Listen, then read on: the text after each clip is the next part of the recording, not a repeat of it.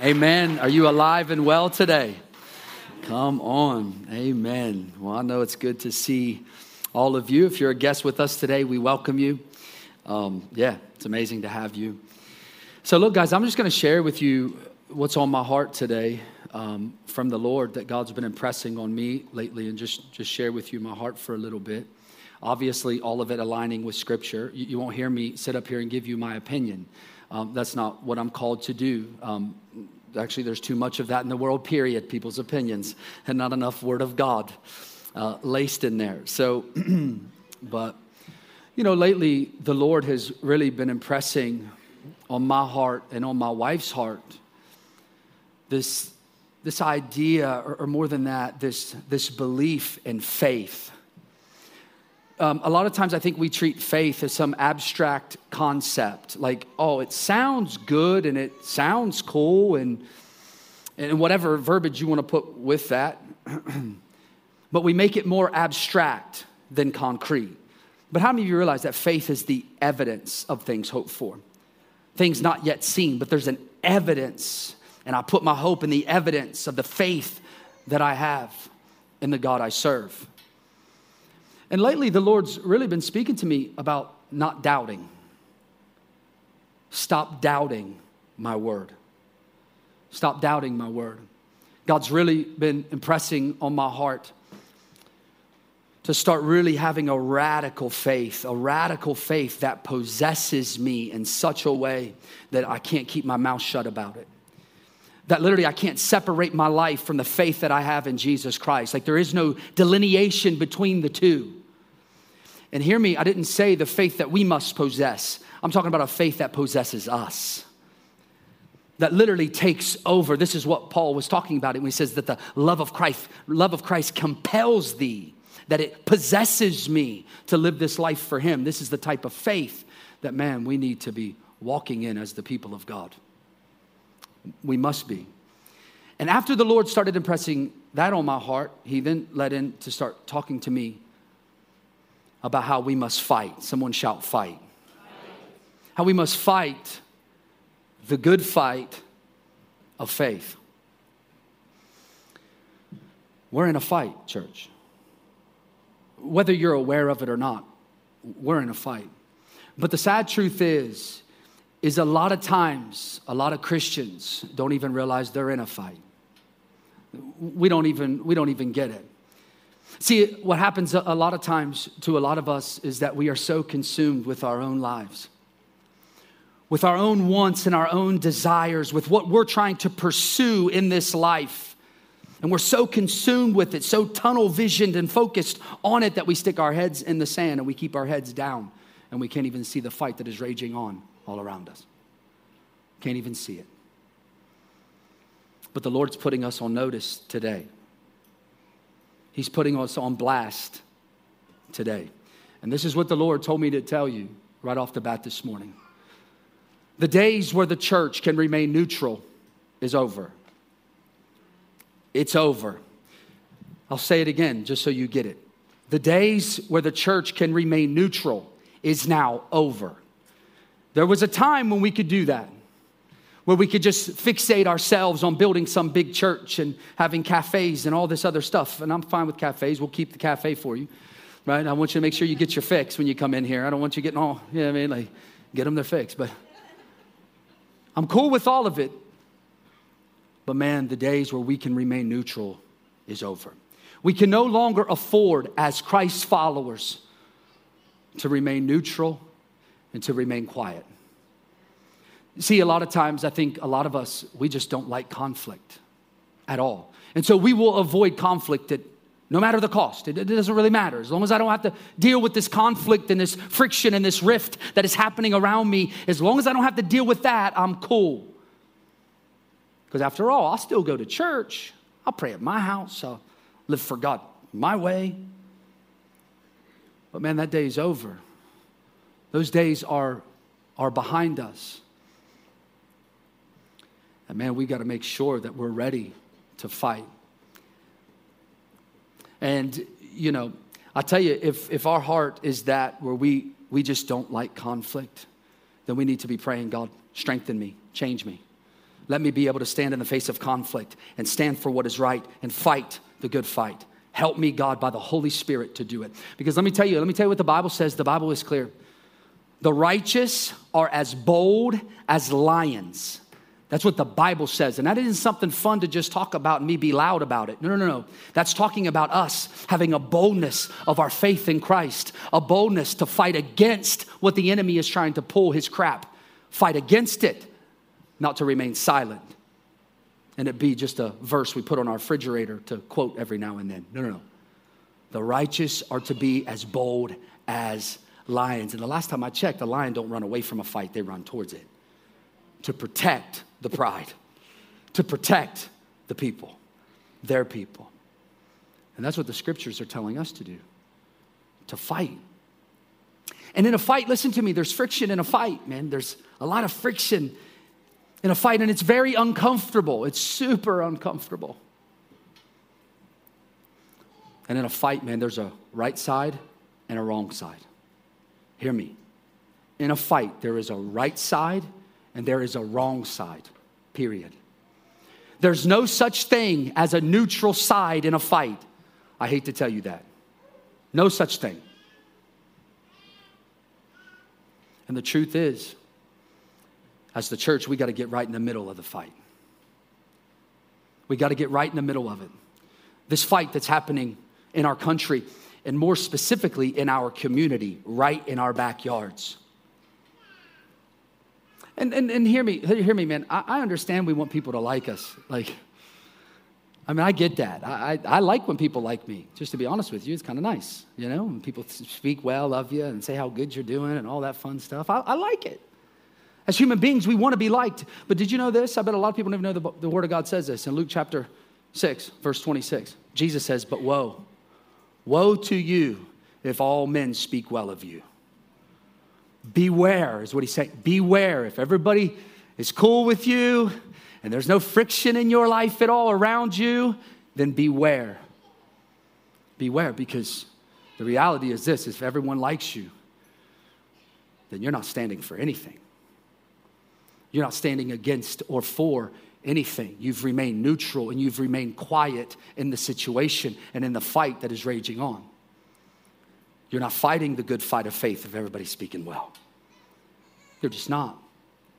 Matthew chapter 5, Jesus says this. He says, "Blessed are you when men persecute you, revile you, and speak all kinds of manner of evil against you falsely for my sake. Rejoice and be exceedingly glad, for great is your reward in heaven." Not here, but there, because it won't feel good here. It won't feel good. John 15, Jesus reminds us and tells us, listen, the world will hate you because it first hated me. The world will hate you because it first hated me. In other words, what Jesus is simply saying is this: the people who live a worldly lifestyle will hate you because of the light in you. Better be exposed in the darkness in them. If not, you're neutral and you're not in the fight. And you're not in it. The faith in you should confront the lack of faith in someone else. It absolutely should. The faith in you should upset the doubt in those around you, to spur them to even believe more in God than what they currently do. So this idea where we can all just be buddies and sit around a campfire and sing Kumbaya together sounds nice, it's fun, but it's just not going to happen while we're here. Them days are over. Those days are finished. Now, listen to me. One day when we get to heaven, what a wonderful day that would be. When we get there, sure, we'll all sit around the heavenly campfires and hang out, sing whatever we want to sing, praises to his name, because we'll be perfected in him, looking just like him, all of one mind and one accord. The problem is right now when you live on an earth where the god of this age has blinded the eyes of the unbeliever, when the prince of the power of the air is at work in the hearts of the sons of disobedience, when you live in that type of a place and in that type of a time and culture, man, there's going to be friction. There is going to be conflict. There's going to be. And there's going to be times when we must stand up and fight for what is right instead of sitting and keeping our mouth shut. Stand up and speak the truth, even when the truth makes other people uncomfortable. Even when it makes other people uncomfortable. Speak the truth when it upsets other people. Speak about our faith, even when people make fun of you. And I love it when people say, you actually believe that God will do that? You better believe I do. I believe God can do it. I believe God can get you out of that wheelchair. I believe God can heal you of your cancer. I believe he can take away a tumor in a blink of an eye. I believe it with every fiber of my being. And I'm not going to apologize about it whatsoever. And stand on that type of faith so that people make fun of it. You go right ahead. Because of the God I serve. The righteous are to be bold as lions. Amen. We got to make sure that we're starting to live the way the scriptures are telling us to live. Now, let me just say this for other people in the room too. We don't go looking for a fight. Like, you don't go pick a fight, Rusty. You know what I'm saying? Like, and the reason I know people are thinking that right now is because that would be me. Like, let's just find one. Yep, looks good right here. Let's do this one. But no, the Holy Spirit's still transforming me from one degree of glory to the next. But we're not to go look for fights. We're not to go look for fights, but when the fight comes to our front doors, we don't go run and hide. We don't sit down and shut up. When the fight comes to our country, this is our country. This is our community. When it comes here, this is ours. And we're the ones that's got to stand and say, enemy, no more. Okay, you're done. I draw the line right here, right now. You're finished. When the fight comes to our own schools, we can't sit by. We just can't do it. We've done that way too long. We've done that long enough. We have to stop the enemy from taking what is ours. What is rightfully ours, according to the word of God. Everywhere my feet tread, God gives me the land. That's what the Bible says. So it's mine. My inheritance as a son, your inheritance as a daughter of God. The church has allowed the enemy to take way too much ground. And if we don't stop it now, it's never going to stop. If we don't stand and fight now for what is ours and for the ground that God has given us, then the enemy will take it all. He'll take every bit of it. With no quarter, he don't give a flying rip about you or anybody else. I mean, right now, man, the enemy is pushing an agenda across our country. It's infiltrated every part of it. Every part of our country. He's taken over media. He's taken over social media. He's taken over most of politics. He's taken over most of corporate America. He's taken over most of the healthcare system in America. And listen, he's not done there. He's not stopping there. We've just let him have all that. But he didn't stop there. He kept coming, and now he's trying to take over the educational system as well. That's what he's trying to do. And the Lord's calling on the church to stand. Not somebody else's fight. It's our fight against the enemy. Because if we don't fight him, no one else will. No one else will. The Apostle Paul says it this way. When you've done everything in your power to stand, stand therefore. In other words, you keep fighting. You keep fighting the good fight of faith. Don't stop fighting the enemy and his agenda, because the fight is never over. And it doesn't matter if you're retired or if you're a teenager, you're in the fight. Doesn't matter. The fight's not over. We've got to fight for what's right and fight against what is wrong, period. We have to. Now, maybe you haven't noticed this or haven't realized this, so I'll inform you just in case you don't know. The enemy's agenda is really, really simple, guys. It's super simple. It's not deep at all. It's to remove God from every aspect of life. That's it. To literally remove godliness and righteousness from all of our society. And all those places I just named off. That's what he's trying to do. And did you know this has been his plan since the beginning of time? To remove godliness, to remove righteousness from the very beginning. Clear back in the Garden of Eden. And one of the ways that the enemy does this, right? One of the key ways he does it is by getting us to doubt the word of God. That's what he has to do. If he can get us to doubt the word of God, we'll take off the righteousness of God. And that's what he did to Eve. Think about in the garden. He says to Eve, surely God didn't say you would die. I mean, really? Just take a bite. And the moment she doubted the word of God, she took off the righteousness of God. She took it off because of her choices. And then we all know what happened. Then all of mankind was now made unrighteous before God. That's why God sent his only son, he who knew no sin, to become our sin so that what? We could become the righteousness of God through him. Thank you, Jesus. But after Eve made that choice, took off the righteousness for all of mankind. Because she doubted the word of God and came into agreement with the enemy. And hear me, men and women, listen to me. We got to be very, very careful what we come into agreement with. I'm telling you, there's so much more at stake than what meets the eye. The enemy is working. We're battling against principalities and rulers in heavenly places. And we've got to be extremely careful and cautious that the Holy Spirit is leading us and guiding us so that we don't come into agreement with what the enemy is trying to do to this country and to our communities. Because what we come into agreement with, we will answer for. Hear me. There is ramifications to what you agree to.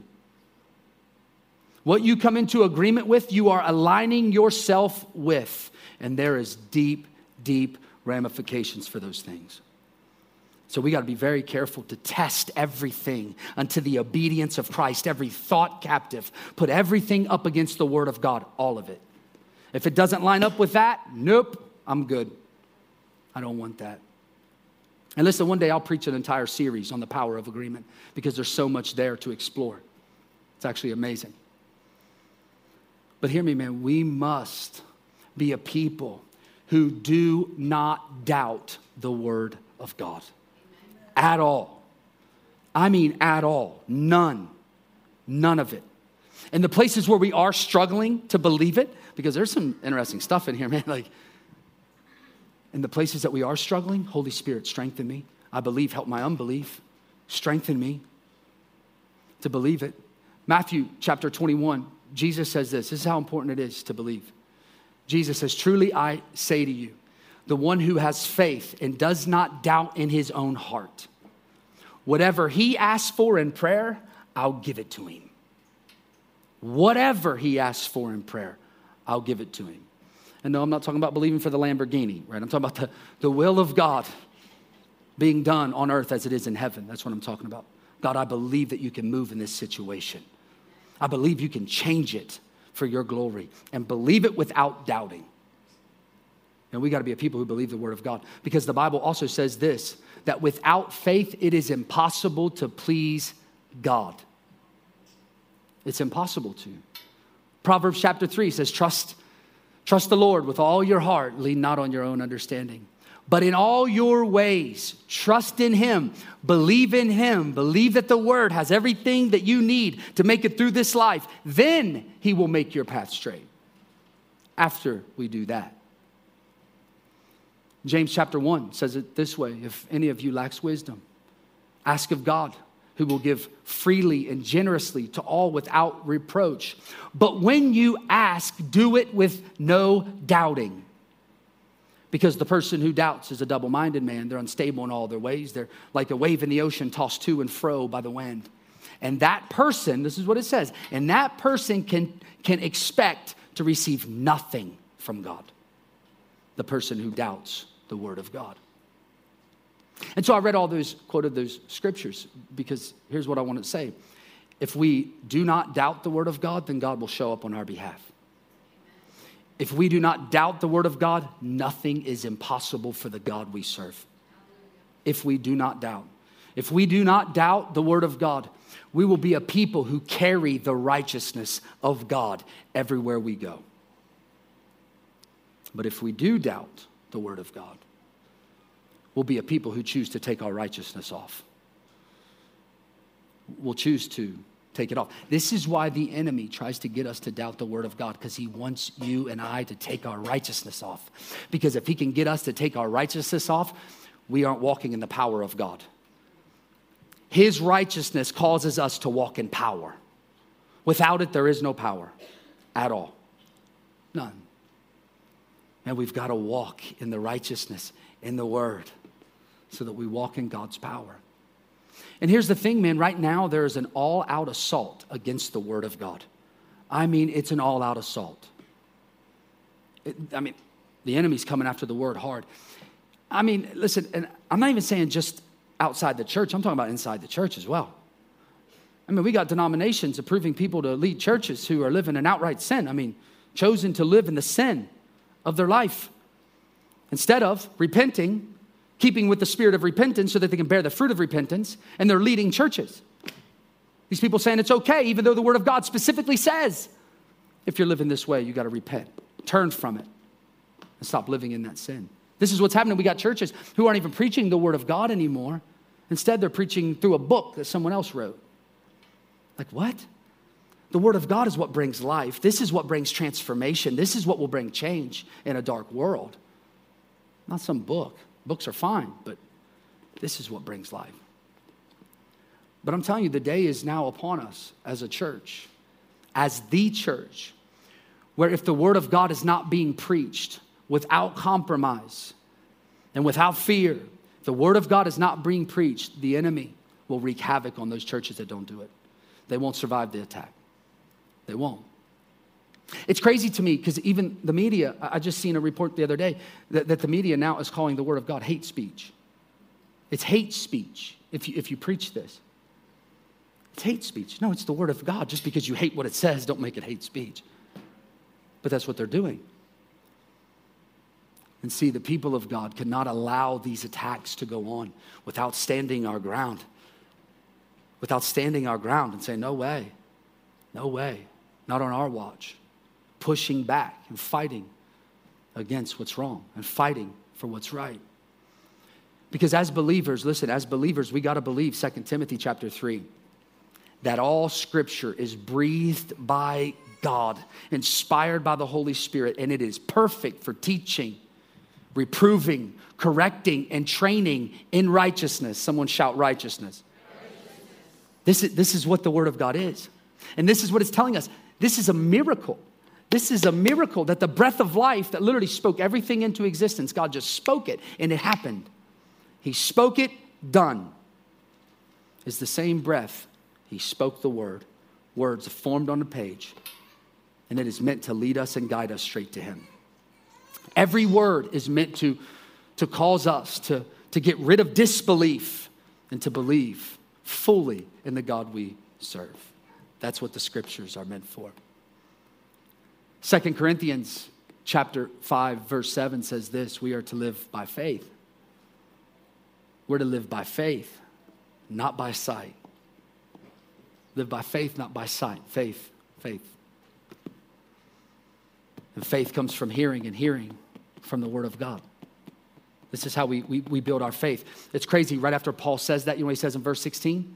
He goes on, 2 Corinthians chapter 5, verse 16. He says, because we are to live by faith and not by sight. From now on, we no longer regard any worldly point of view. Amazing. From now on, now maybe we up to this point did, but from now on that we're living by faith and not by sight, we no longer regard what the world is saying. Simply this, if somebody isn't following Jesus and put their belief in the Word of God, then we don't regard them. We don't allow them to lead us. We don't allow them to counsel us. We don't listen to a single thing that they're saying. That's literally what the Word of God just said to us. So if a person doesn't believe that this is the breathed Word of God, can't allow them to lead you. You can't allow them to have a seat at your table and have your ear. You can't do it. If a person doesn't believe the Scriptures without doubting, man, you don't go to them for wisdom.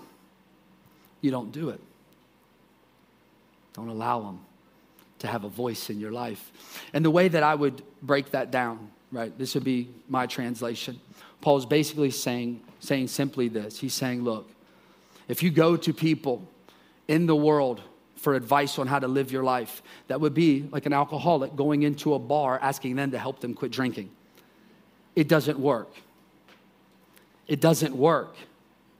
It's outside of order the way God has designed it to be. We have to stop looking to the world to lead us and start opening the scriptures to guide us and put our full belief in God's word. Listen, church, if we want to spend eternity with Jesus, then we better be in the scriptures and living according to the word of God, period. There is no other way. There is no other way. Faith comes from hearing, and hearing from the word of God. And the only type of saving faith is faith that endures to the end. So the only way to endure is to get in this right here. Get it written on the tablets of your hearts. Make sure you believe it with every fiber of your being. Over the past 19 months, has been a difficult time for a lot of people, for a ton of us. Probably most of us, I would say. COVID-19 hits, all hell breaks loose. Everything's flipped upside down in an instant. It wasn't an instant for the enemy. He had been plotting this thing for a minute. He had been laying the groundwork and setting it up for the church to follow instead of lead. But anyway, COVID-19 hits, everything shifts overnight for us. And man, I'm telling you, we didn't know what was going on. No one knew what was happening. Like we were like, what in the world is going on? If we'd have been asking God, God would have revealed it. But anyway, what's going on? So we didn't know how to handle what was happening to us. Even us, I remember even us right at the very beginning, right? We shut the church down for 4 weeks. We got to shut the doors. We're not sure what's taking place. And so we better shut the doors.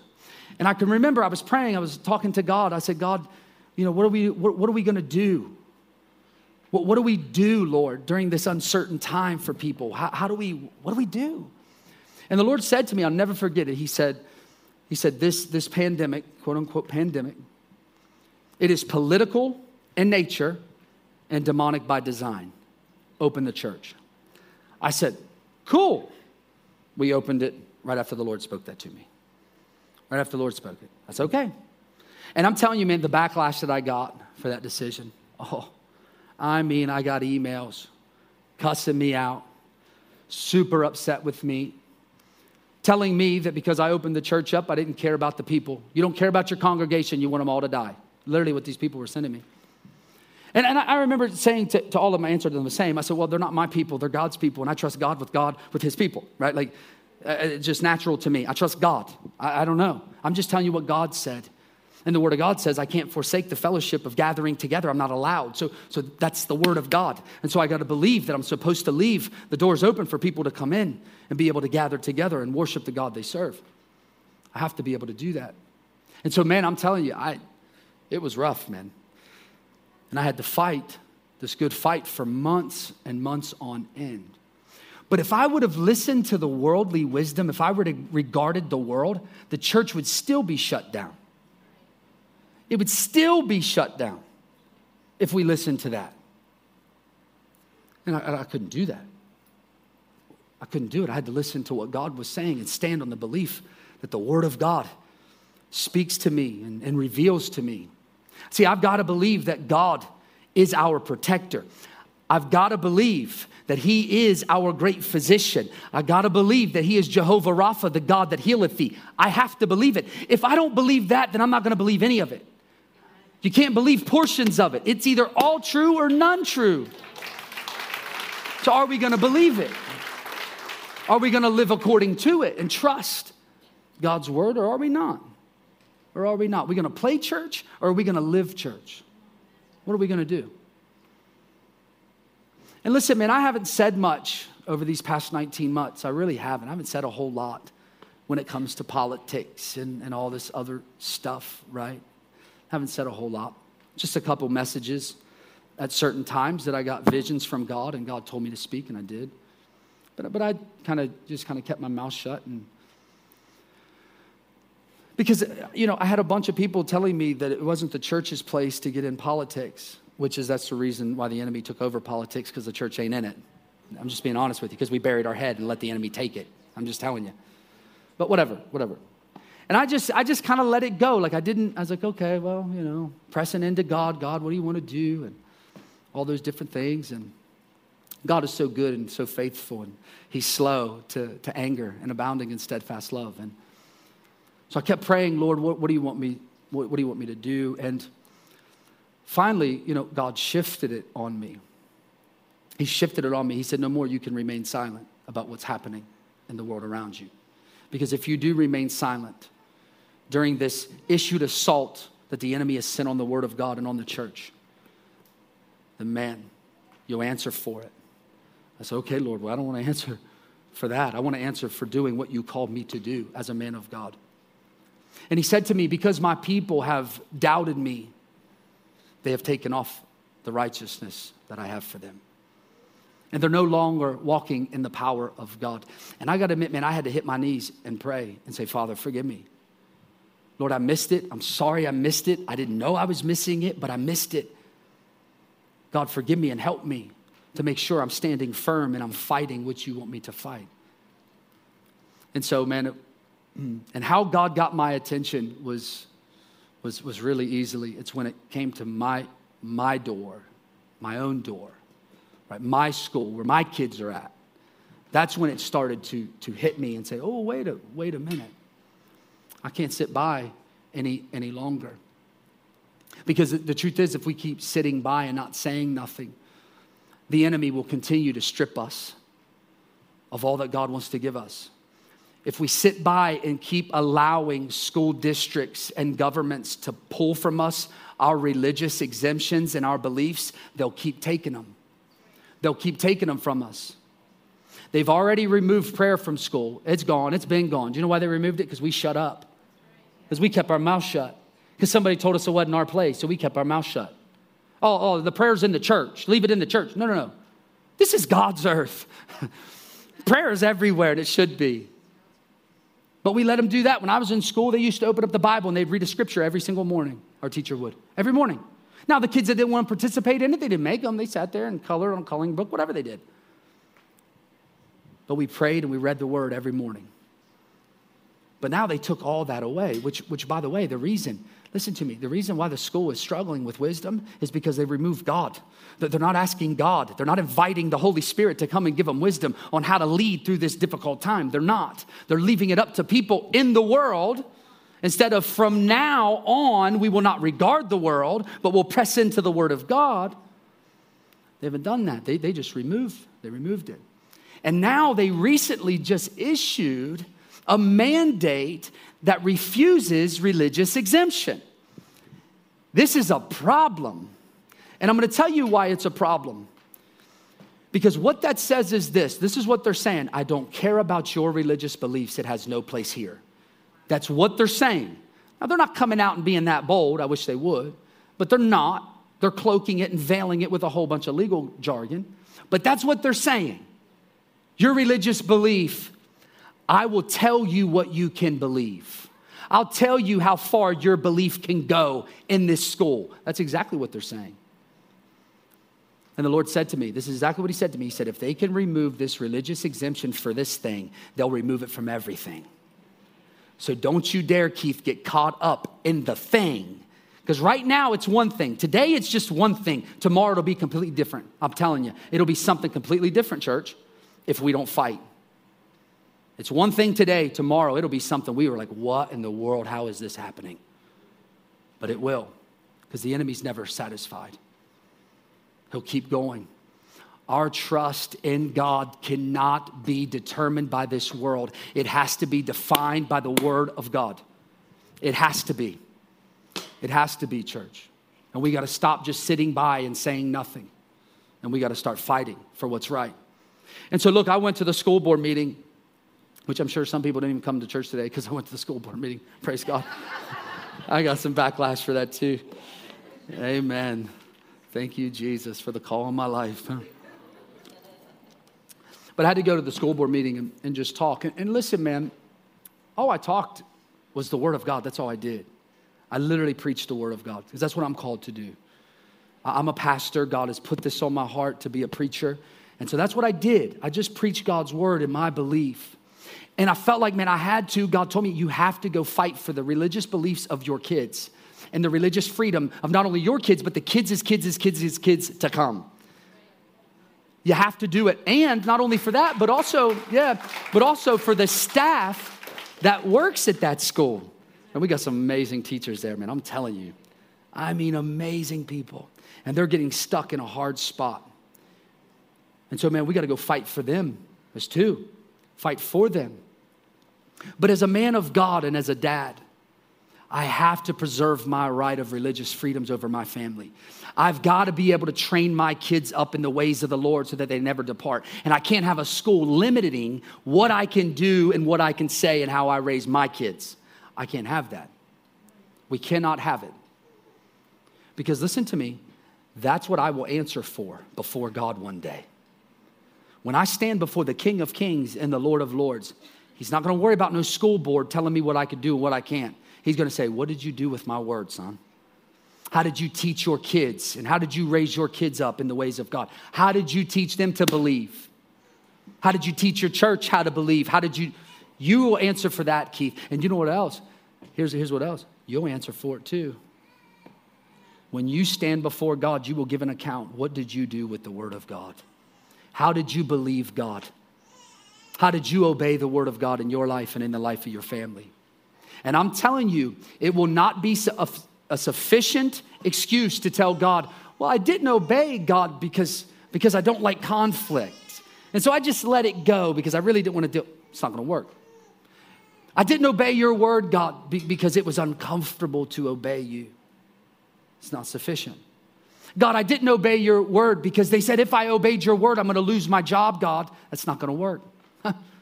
It's not going to fly with God. I'm just telling you. I didn't obey your word, God, because, I wanted my kids to play sports. They really wanted to play sports. And if we didn't obey your word, we can't play sports. Sorry, it's not sufficient.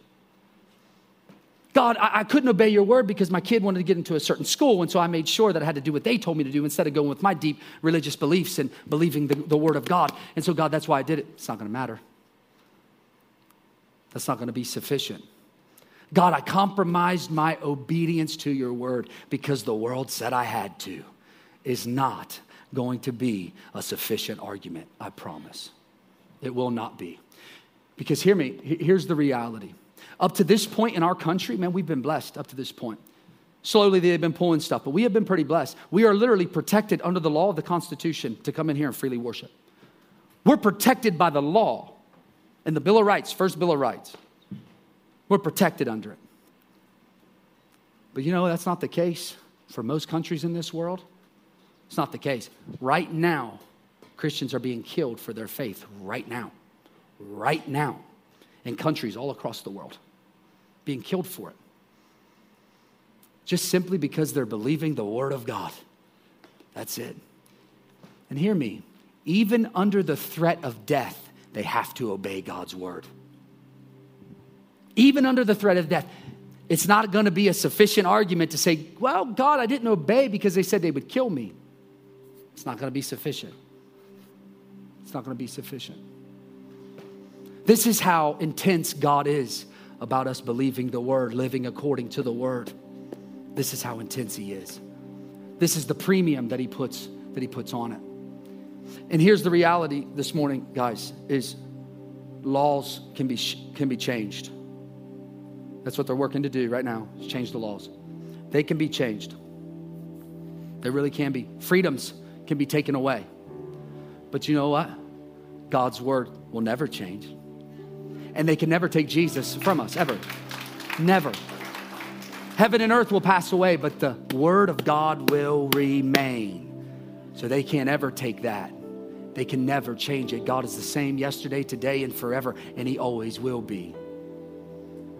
This is why it's so important to be in your word, believing it with every fiber of your being and fighting the good fight of faith to preserve as many rights as we possibly can. In the moment we find ourselves in, we better do it. We better fight to help maintain our religious freedom in this country. Because I'm telling you, today it's one thing that they're saying you can't have a religious exemption for. Tomorrow it'll be something different. I'm telling you right now, it will be. Because they're not going to the Lord for wisdom. They're not finding their faith and hope in this word that God will protect us and guide us and lead us. So they just want to pull religious exemption, period, because they're trying to get rid of religion totally. That's what the enemy's trying to do.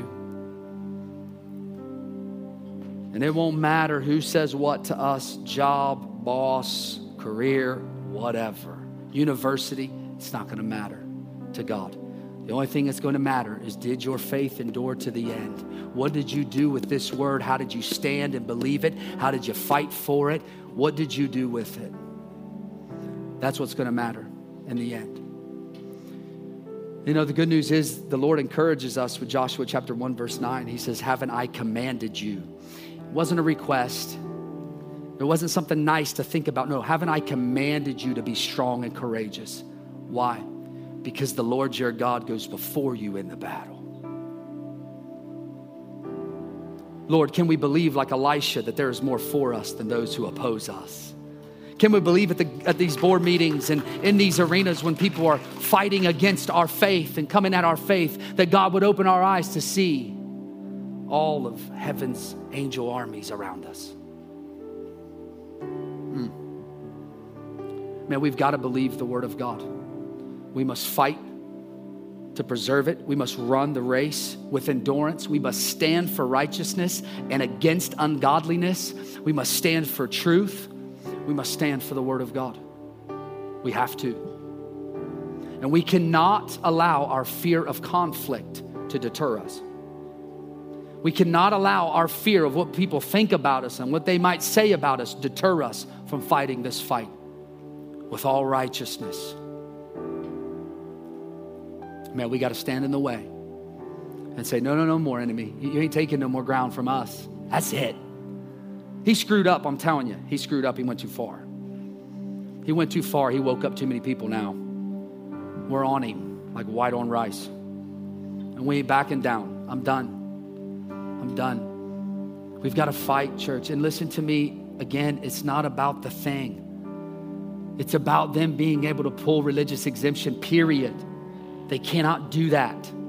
We can't allow them to do that. And one thing, let me just say this. So religious exemption, I thought most of the time, what I used to think was that religious exemption meant I didn't believe in medical science. That's not true. What I'm saying is I reserve my right to choose what medical procedure you're going to do on me. That's all. And I'm not going to subject myself to any unnecessary medical procedures on my body, period. I'm just not going to do it because I believe God. I believe He can heal me. Even in the midst of whatever's happening within me, God can heal me. God can protect me. So, yeah. We got to fight for what's right, church. We have to. If not, the enemy's going to keep taking ground. And I'm sick of him taking ground. I'm tired of it. This is our inheritance, this earth. It's ours.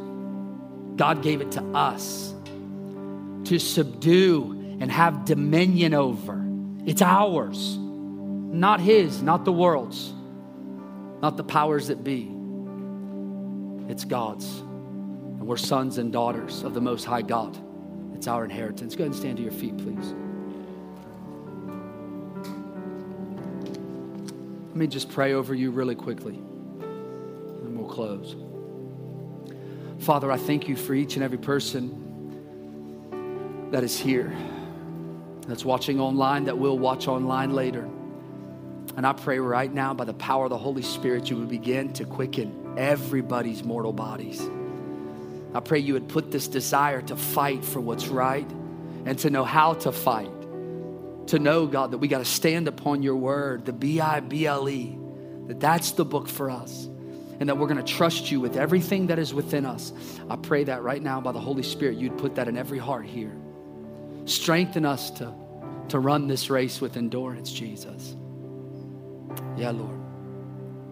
Give us eyes to see and a spiritual discernment by your Spirit, the things the enemy is trying to do on the earth so that we don't come in agreement with any of it, God. Help us, Lord. So that you would receive all the glory and all the honor. In Jesus' name, amen.